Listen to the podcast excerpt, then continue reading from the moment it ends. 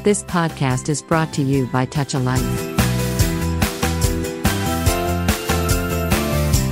Touch a life వారి tall రేడియోకి స్వాగతం. మన రచయితలు కార్యక్రమానికి సుస్వాగతం.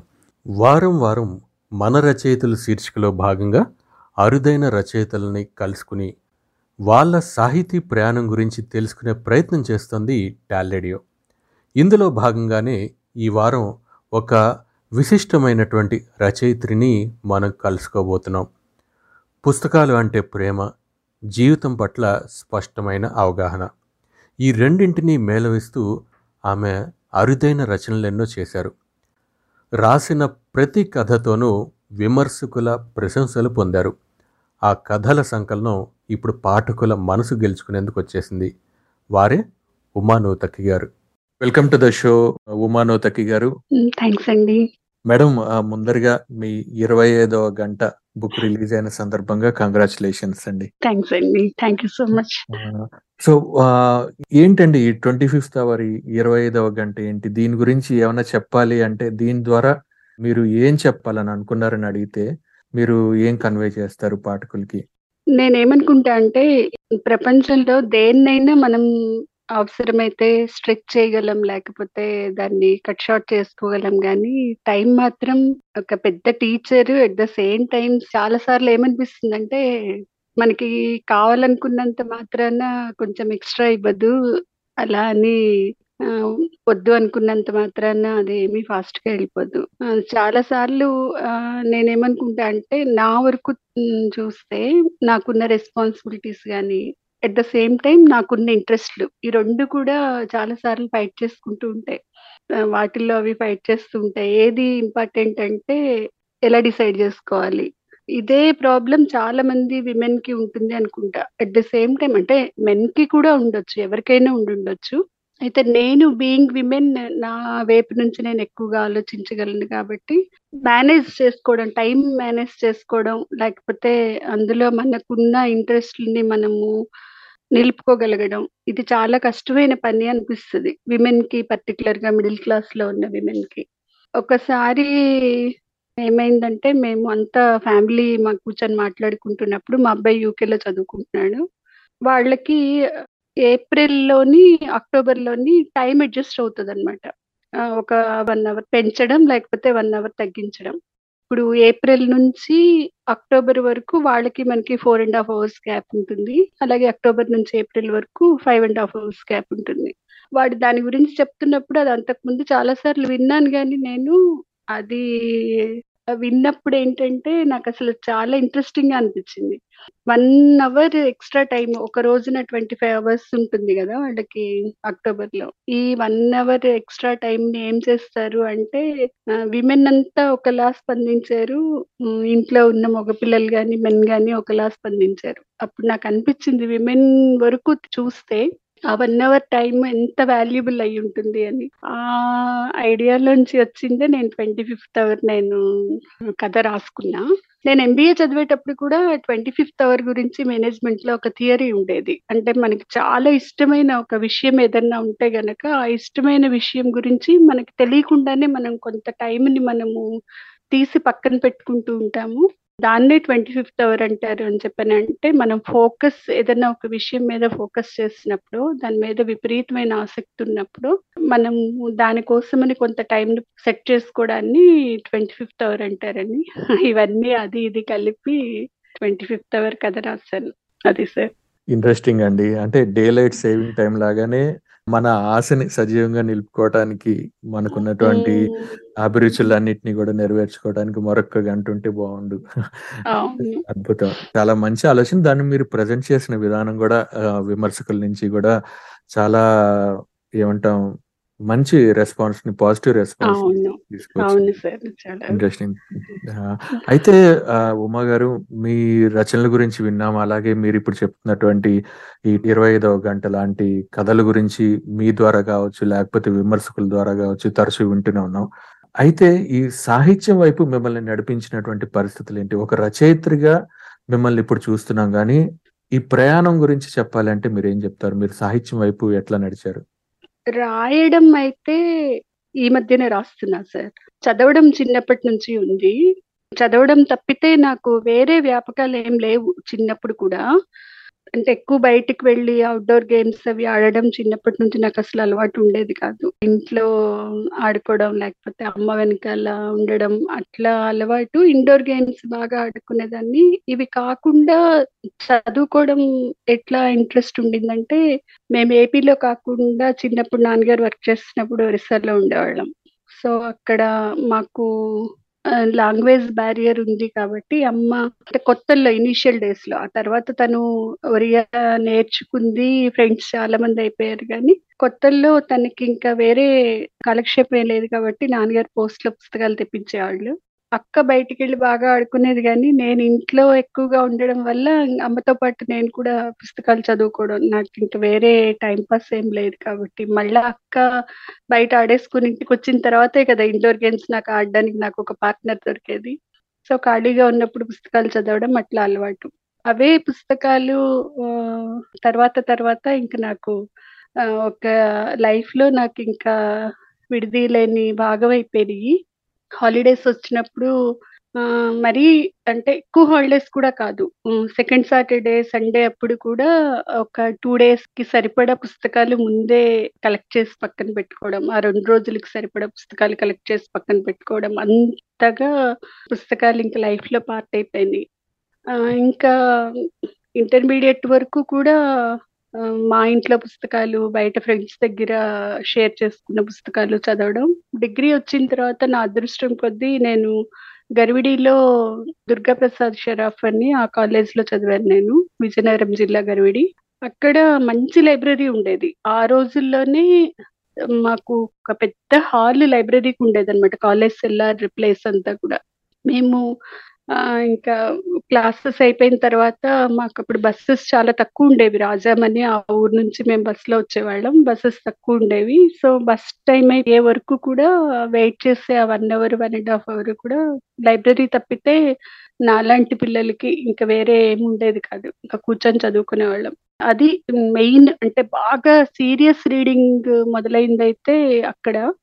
తర్వాత పద్మావతి యూనివర్సిటీ. పద్మావతి యూనివర్సిటీలో అయితే నాకు ఇప్పటికీ కూడా ఎక్కువగా కళ్ళొచ్చేది ఇన్ని సంవత్సరాల తర్వాత కూడా నాకు ఎక్కువగా కళ్ళొచ్చేది అదే. పద్మావతి యూనివర్సిటీ లైబ్రరీ నాకు బాగా కళ్ళకు ఉంటుంది ఇప్పటికి కూడా. నేను ఏదో పుస్తకం తీసుకుంటున్నట్టు, అక్కడ లైబ్రేరియన్ ఆవిడ లక్ష్మి పేరు. ఆవిడ దగ్గర నేనేదో పుస్తకం కావాలి అని చెప్పని అడుగుతున్నట్టు అదే కళ్ళొస్తుంటుంది. అలా చదవడం. ఆ తర్వాత నెమ్మదిగా ఎల్ఐసి మ్యాగజైన్స్‌కి ఆర్టికల్స్ రాయడం మొదలు పెట్టాను దాదాపు ఒక 15 ఏళ్ళ నుంచి ఎల్ఐసి మ్యాగజైన్‌కి ఎవ్రీ మంత్ ఏదో ఒక పుస్తకం గురించో, లేకపోతే కరెంట్ టాపిక్స్ గురించో రాయడం స్టార్ట్ చేస్తాను ఆర్టికల్స్ రాయడం. అక్కడి నుంచి ఒక ఫోర్ ఇయర్స్ బ్యాక్ కథలు రాస్తే బాగుంటుంది అని చెప్పని ఇది ఫ్రెండ్స్ అంటాం వైజాగ్లో సాయి అని ఒక ఫ్రెండ్ ఉంది నాకు. తనైతే కంటిన్యూయస్‌గా బెదిరించి నువ్వు ఎప్పటికో అప్పటికి కథ రాయకపోతే ఒప్పుకోనని అట్లా బెదిరించి మొత్తానికి కథలు రాయడం స్టార్ట్. నైస్ అండి. మీకు పుస్తకాలతో ఒక రకమైనటువంటి స్నేహం మొదలైంది. అది గాఢంగా అల్లుకుంది. ఆ పుస్తకాల మీద ఉన్నటువంటి అభిరుచితోనే నిదానంగా రచయిత్రిగా మారారు. రచయిత్రిగా నిలదొక్కుకున్నారు. ఇప్పుడు ఒక మంచి రచయిత్రిగా మీరు పేరు సంపాదించుకున్నారు. రియల్లీ నైస్ టు హియర్ అండి. అయితే సాధారణంగా ఏంటంటే మనం రచనలు చేసేటప్పుడు స్పష్టంగా కావచ్చు, లేకపోతే అస్పష్టంగా ఎవరో ఒకళ్ళ ప్రభావం కనిపిస్తుంది దాని మీద. ఒక రచయిత కావచ్చు, లేకపోతే ఒక భావజాలం కావచ్చు, మనల్ని ఇన్‌స్పైర్ చేసినట్టు చూసే పాఠకులకు కావచ్చు, లేకపోతే ఒక్కోసారి మనమే వెనక్కి తిరిగి చూసుకుంటే మనకే అనిపిస్తుంది. మీ రచనల వెనకాల ఇలాంటి ఇన్‌స్పిరేషన్ ఏదన్నా ఉందా? డైరెక్ట్గా ఇన్‌స్పిరేషన్ అని నేను చెప్పలేనండి. ఎందుకంటే చాలా ఫస్ట్లో ఇనీషియల్ డేస్‌లో పుస్తకాలు చదవడం మొదలు పెట్టినప్పుడు సీరియస్ లిటరేచర్ చదివింది తక్కువ. కంప్లీట్గా స్టఫ్ చదివేవాళ్ళం చిన్నప్పుడు. అవి ఏంటంటే మిల్సన్ బూన్ పబ్లిషర్స్ వాళ్ళు పబ్లిష్ చేసిన పుస్తకాలు అనమాట అవి కంప్లీట్గా తెలుగు పుస్తకాలు చదవడం మొదలు పెట్టింది అయితే మధుబాబు డిటెక్టివ్ దగ్గర నుంచి. ఆ తర్వాత ఇప్పుడు కొంచెం ఏజ్ వచ్చిన తర్వాత పీజీకొచ్చిన తర్వాత యూనివర్సిటీ లెవెల్‌లో సీరియస్ లిటరేచర్ చదవడం మొదలుపెట్టిన తర్వాత ఇంగ్లీష్ బుక్స్ ఎక్కువ చదివాను. సో, ఇప్పుడు రాస్తున్న తెలుగు పుస్తకాలకి వాళ్ళ ఇన్ఫ్లుయెన్స్ ఉందా అంటే నేను చెప్పలేను.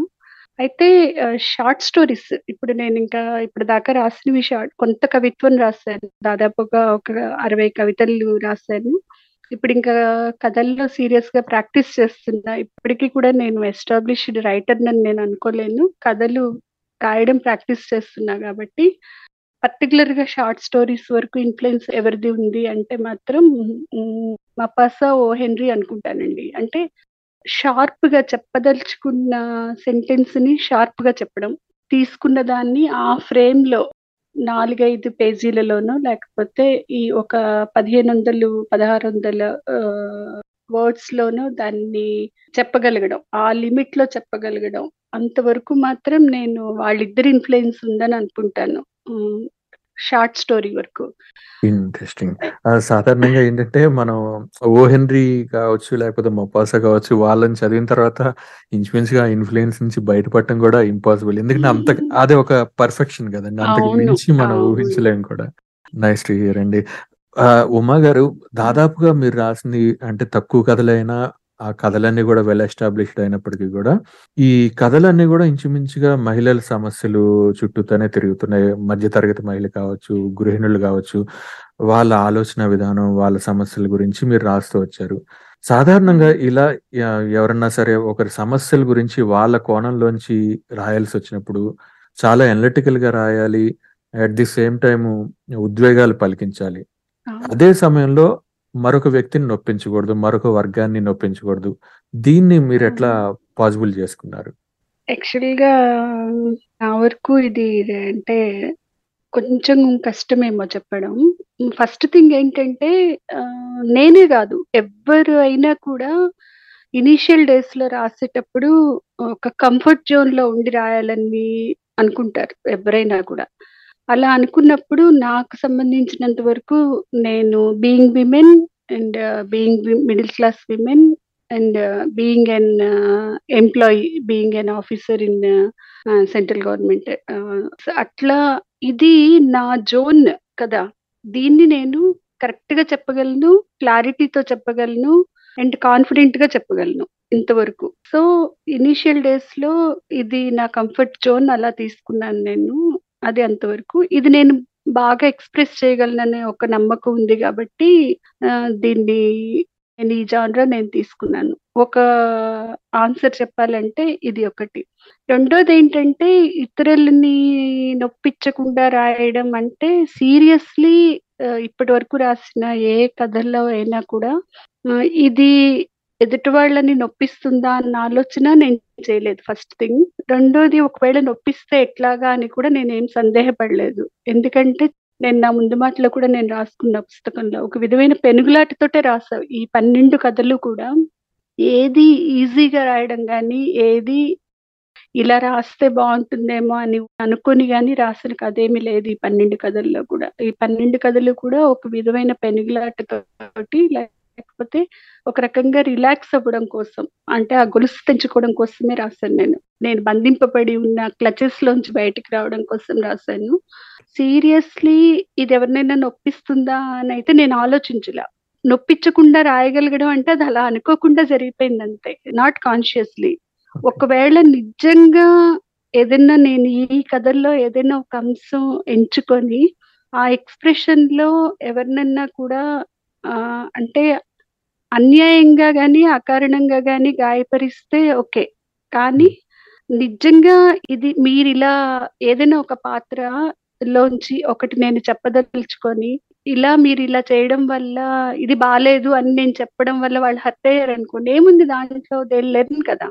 కాబట్టి నేను అదేమి అది నేను అలా చేయలేదు. ఒకవేళ నిజంగా హ్మ్, ఇనవిటబుల్‌గా కావాలని కాకుండా ఇనవిటబుల్‌గా ఎవరినైనా హర్ట్ చేసుంటే గనక దే రియలైజ్ అందులో ఏముంది.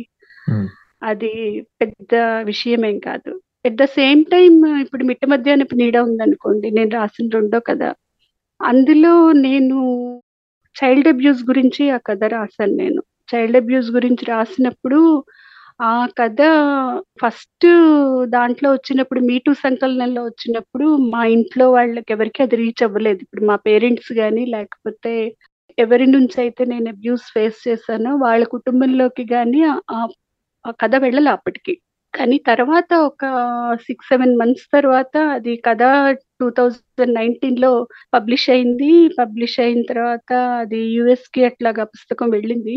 అనుకోకుండా అది ఫస్ట్ వాళ్ళ ఫ్యామిలీలో వాళ్ళ అమ్మాయి చూసింది. చూసి అది చదివి తను నాకు ఫోన్ చేసి "అక్క ఫ్యామ్ కరెక్ట్ ఇది ఒకవేళ మా నాన్న గురించా ఇది" అని చెప్పని అడిగింది. నేనేం చెప్పాలి? అవును అన్నాను. అంటే మరి అమ్మాయి డెఫినెట్గా హర్ట్ అయ్యుండొచ్చుగా వాళ్ళ ఫాదర్ కాబట్టి. తర్వాత తను ఫోన్ పెట్టేసింది. ఆ తర్వాత మొత్తం అంతా చదివింది. ఆ తర్వాత మా పేరెంట్స్ కూడా చదివారు. ఒక వన్ వీక్ తర్వాత మా మొత్తం మా ఫ్యామిలీలో అది ఒక రకంగా ఒక సంచలనం క్రియేట్ చేసిందది. అందరూ దాని గురించి డిస్కస్ చేసుకున్నారు. నేనేం చేయగలను? నేను 30 ఇయర్స్ తర్వాత నేను క్లచెస్ లోంచి నేను బయటికి రావడం కోసం నేను ఆ కథ రాశాను కానీ ఇందాక మీరు అన్నారు కదా! ఒకవేళ వాళ్ళేమన్నా ఎవరినన్నా హర్ట్ చేస్తుంటే అంటే ఇది ఇనీషియల్గా వాళ్ళ అబ్బాయి కొంచెం హర్ట్ అయ్యాడు. కానీ వాళ్ళ అమ్మాయి అర్థం చేసుకుంది. అర్థం చేసుకొని she started expressing her feelings. తను తన ఎక్స్‌పీరియన్సెస్ తను బయటికి చెప్పలేని బాధలు వాళ్ళ పేరెంట్స్ నుంచి కానీ అప్పుడు తను అబ్జర్వ్ చేసినవి అవన్నీ కూడా ఆ చిన్న ఏజ్‌లో తను ఫేస్ చేసినవన్నీ కూడా తను చెప్పడం స్టార్ట్ చేసింది. అదొక ఎక్స్‌పీరియన్స్ నాకు. నిజంగా నేను కథ రాయగలను అని కానీ, లేకపోతే కథ వల్ల నాకొక రిలీఫ్ దొరుకుతుంది. అట్ ద సేమ్ టైమ్ దానివల్ల ఒక ప్రయోజనం ఉంది అని చెప్పి తెలుసుకున్న క్షణాలనమాట అవి. రైట్. అంటే ఏమనాలి 100% ఒక మీ మనసులో ఏదైతే ఉందో దాన్ని ఎలాంటి ఇన్‌హిబిషన్స్ లేకుండా మీరు వ్యక్తపరిచే ప్రయత్నం చేస్తున్నారు. దానివల్ల ఏంటంటే మీరు ఇందాక ఒక మంచి పాయింట్ అన్నారు. నొప్పించటం అంటే అది హర్ట్ చేయటం అనేది అది మనం అకారణంగా హర్ట్ చేయటం వేరు. లేకపోతే మనం సత్యం చెప్పటం వేరు. ధర్మాగ్రహంతో. రాయటం వేరు. అది డెఫినిట్‌గా అవును. అది తప్పకుండా ఉండాల్సిందే అట్లాంటివి. దానికి కూడా మీరు వెరవకుండా మీ నిజ జీవితంలోంచి కావచ్చు, మీరు చూసినవి కావచ్చు, ఆ సంఘటనలన్నీ ఇతివృత్తాలుగా తీసుకొని కథలు రాసారు. వాటికి ఎవరైతే అవతల వ్యక్తులు ఉన్నారో వాళ్ళు కూడా రెస్పాండ్ అవ్వటం, వాళ్ళు కూడా వాళ్ళకి ఉన్నటువంటి బాధలన్నీ చెప్పుకోవటం నిజంగా ఇన్‌స్పైరింగ్ అండి ఇది. ఎందుకంటే ఒక రచయిత అనేది చాలా సందర్భాల్లో తనకి తాను సంఖ్యలు విధించుకొని ఉండిపోతాడు. అంటే నేను ఇట్లా రాయకూడదు, అట్లా రాయకూడదు. నేను గట్టిగా చెప్తే ఎవరేమనుకుంటారో అని చెప్పేసి. కానీ మీరన్న సూత్రం ఏదైతే ఉందో అది డెఫినెట్గా పాటించాల్సినటువంటిది. ఏదైతే మన మనసులో ఉందో, మనం ఏదైతే కరెక్ట్ అనుకుంటున్నామో అది చెప్పాలి డెఫినిట్‌గా. నైస్ టు హియర్ అండి. Thank you sir. ఉమ్మ గారు మీరు ఇందాక ఒక మాట అన్నారు. ఏంటంటే మీరు ఎల్ఐసీలో వర్క్ చేస్తున్నారు. ఒక ఆఫీసర్‌గా వర్క్ చేస్తున్నారు. ఇదేమంత చిన్న విషయం కాదు. ఎందుకంటే ఒక సెంట్రల్ గవర్నమెంట్ జాబ్ అందులోనూ ఒక బాధ్యతాయుతమైనటువంటి పోస్ట్‌లో ఉన్నప్పుడు చాలా వర్క్ లోడ్ ఎక్కువగా ఉండొచ్చు. ప్రెషర్ ఎక్కువగా. ఉండొచ్చు. ఆహ్, అవును. మేనేజ్‌మె మేనేజ్ చేసుకుంటూ ఉండాలి.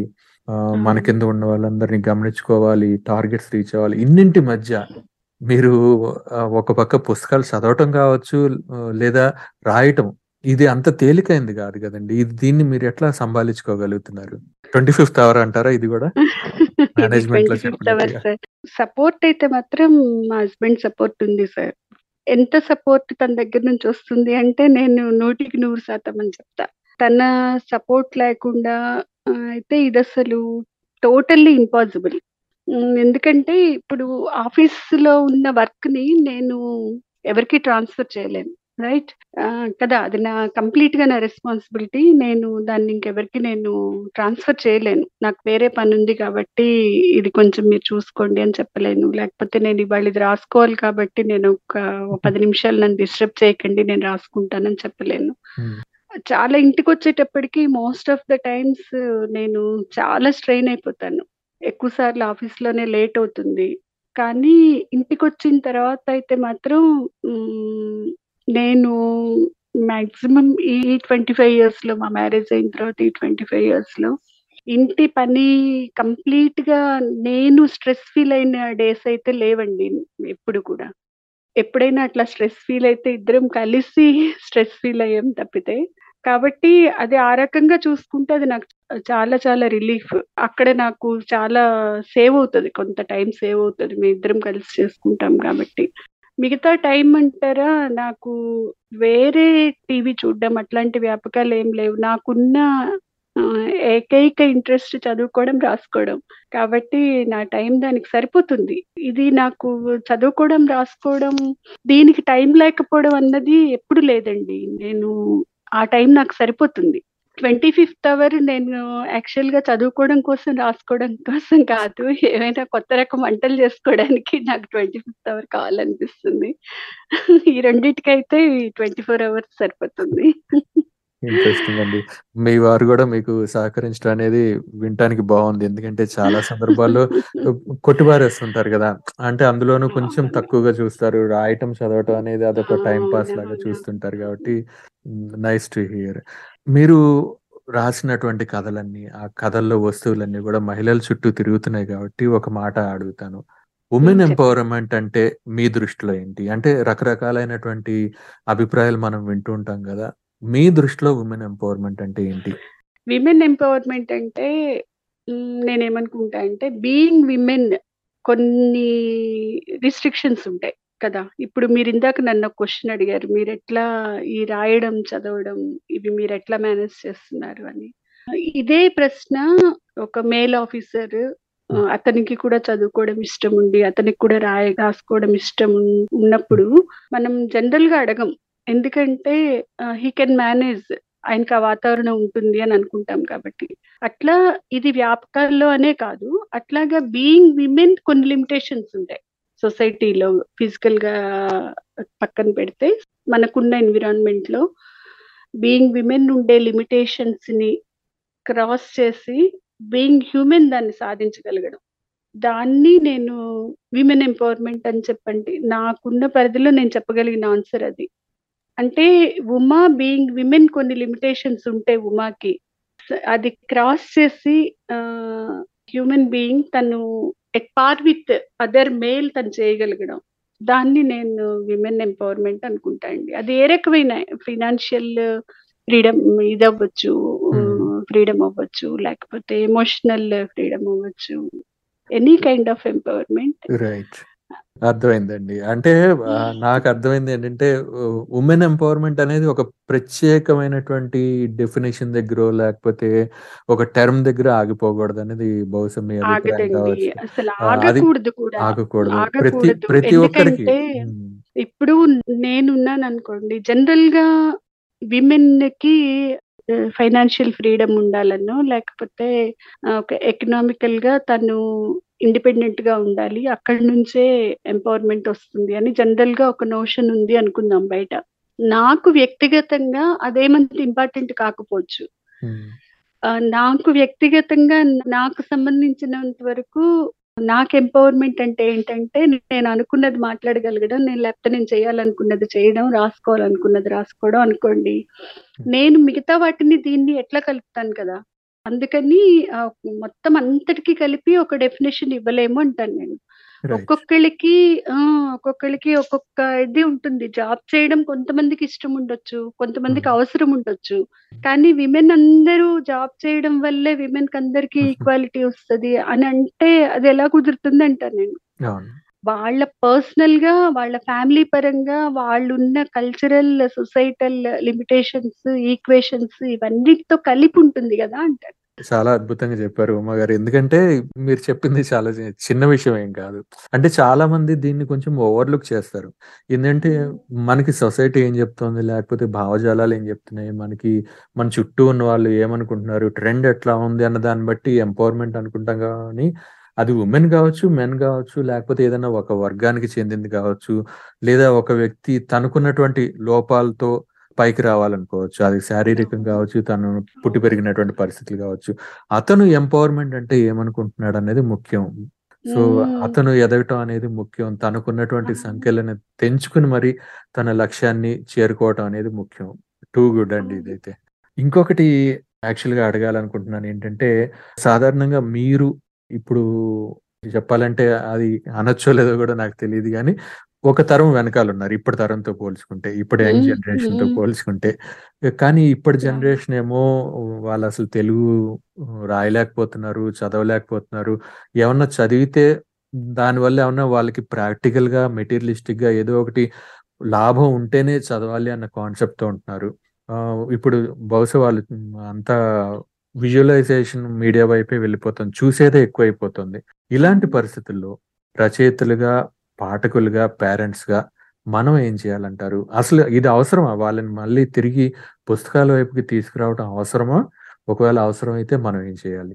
పుస్తకాల వైపు తీసుకురావడం ఖచ్చితంగా తీసుకురావాలండి. ఎందుకంటే ఇప్పుడు పుస్తకం చదవడం లేకపోతే ఏదైనా ఒక మూవీ కానీ ఏదైనా ఒకటి చూడడం. 2, 2 డిఫరెంట్ మాధ్యమాలు కదా!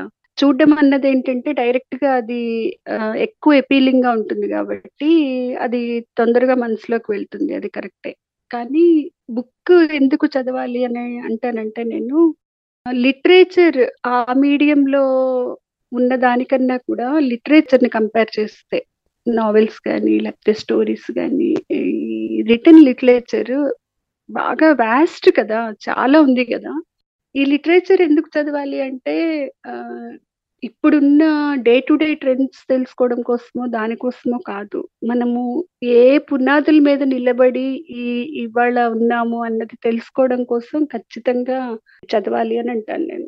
ఇప్పుడున్న ఇందాక ఒకటి అన్నారు కదా! ఇప్పుడున్న యూత్ వాళ్ళు ఎక్కువ ఆ మీడియం వైపు వెళ్తున్నారు. లేకపోతే వెబ్ సిరీస్లు కానీ మూవీస్ కానీ వాటి మీద ఎక్కువ కాన్సన్ట్రేట్ చేస్తున్నారు అని. నిజమే అయి అయ్యుండొచ్చు. దాని మీద కాన్సన్ట్రేట్ చేస్తున్నారు. కానీ ఇప్పుడున్న యూత్‌లో పుస్తకాలు చదువుతున్న వాళ్ళు కూడా చాలా ఎక్కువ మంది ఉన్నారు మీరు అబ్జర్వ్ చేస్తారో లేదో ఈ మధ్య కాలంలో లాస్ట్ త్రీ ఫోర్ ఇయర్స్లో బుక్స్ ఎక్కువ పబ్లిష్ అవుతున్నాయి. తెలుగు అనే కాదు. తెలుగు అనే కాదు. ఇండియన్ రీజనల్ లాంగ్వేజెస్ అనే కాదు.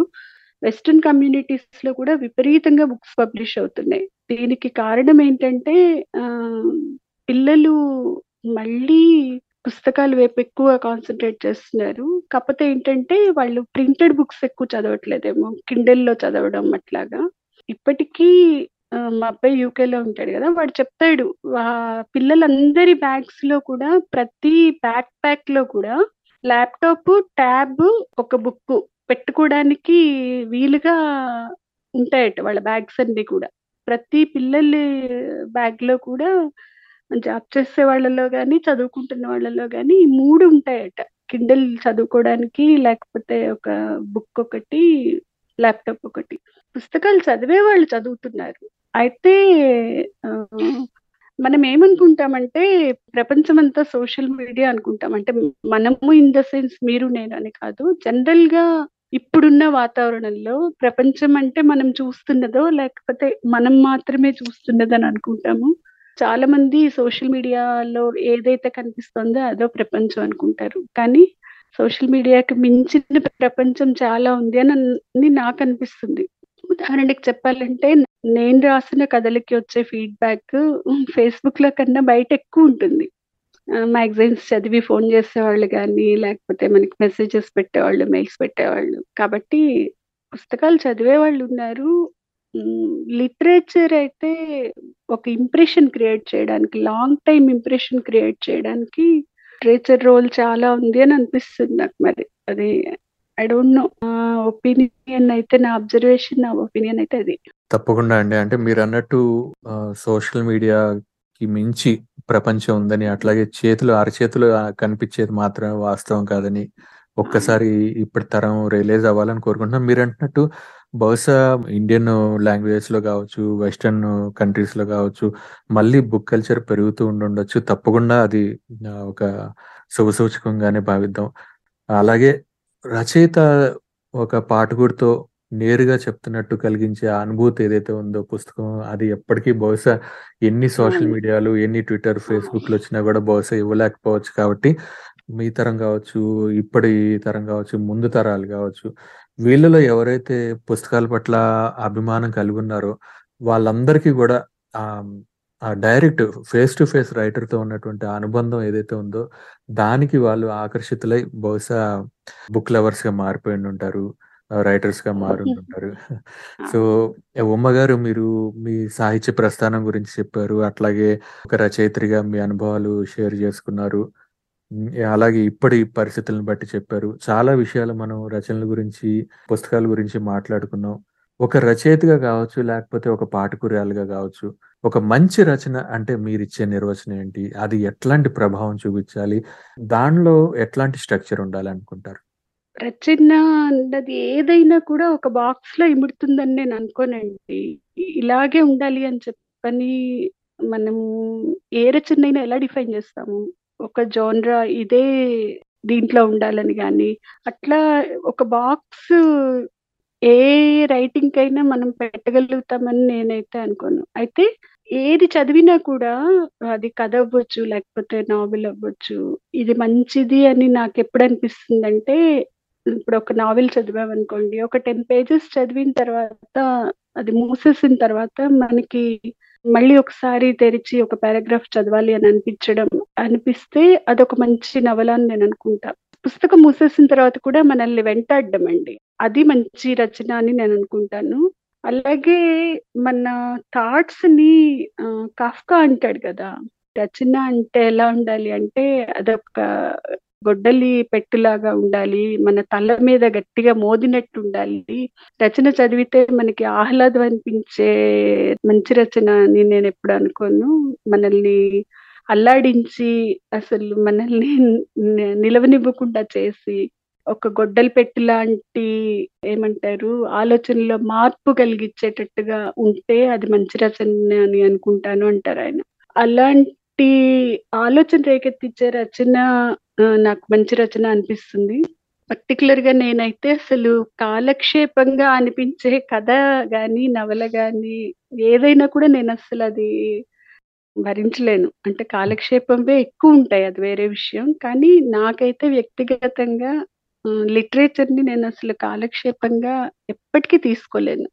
ఊరికే ట్రావెల్ చేస్తూ చదువుదామని అనుకోను అట్లా అలాంటి రచన అది మంచి రచన అని నేను అసలు ఎప్పటికీ ఒప్పుకోలేను.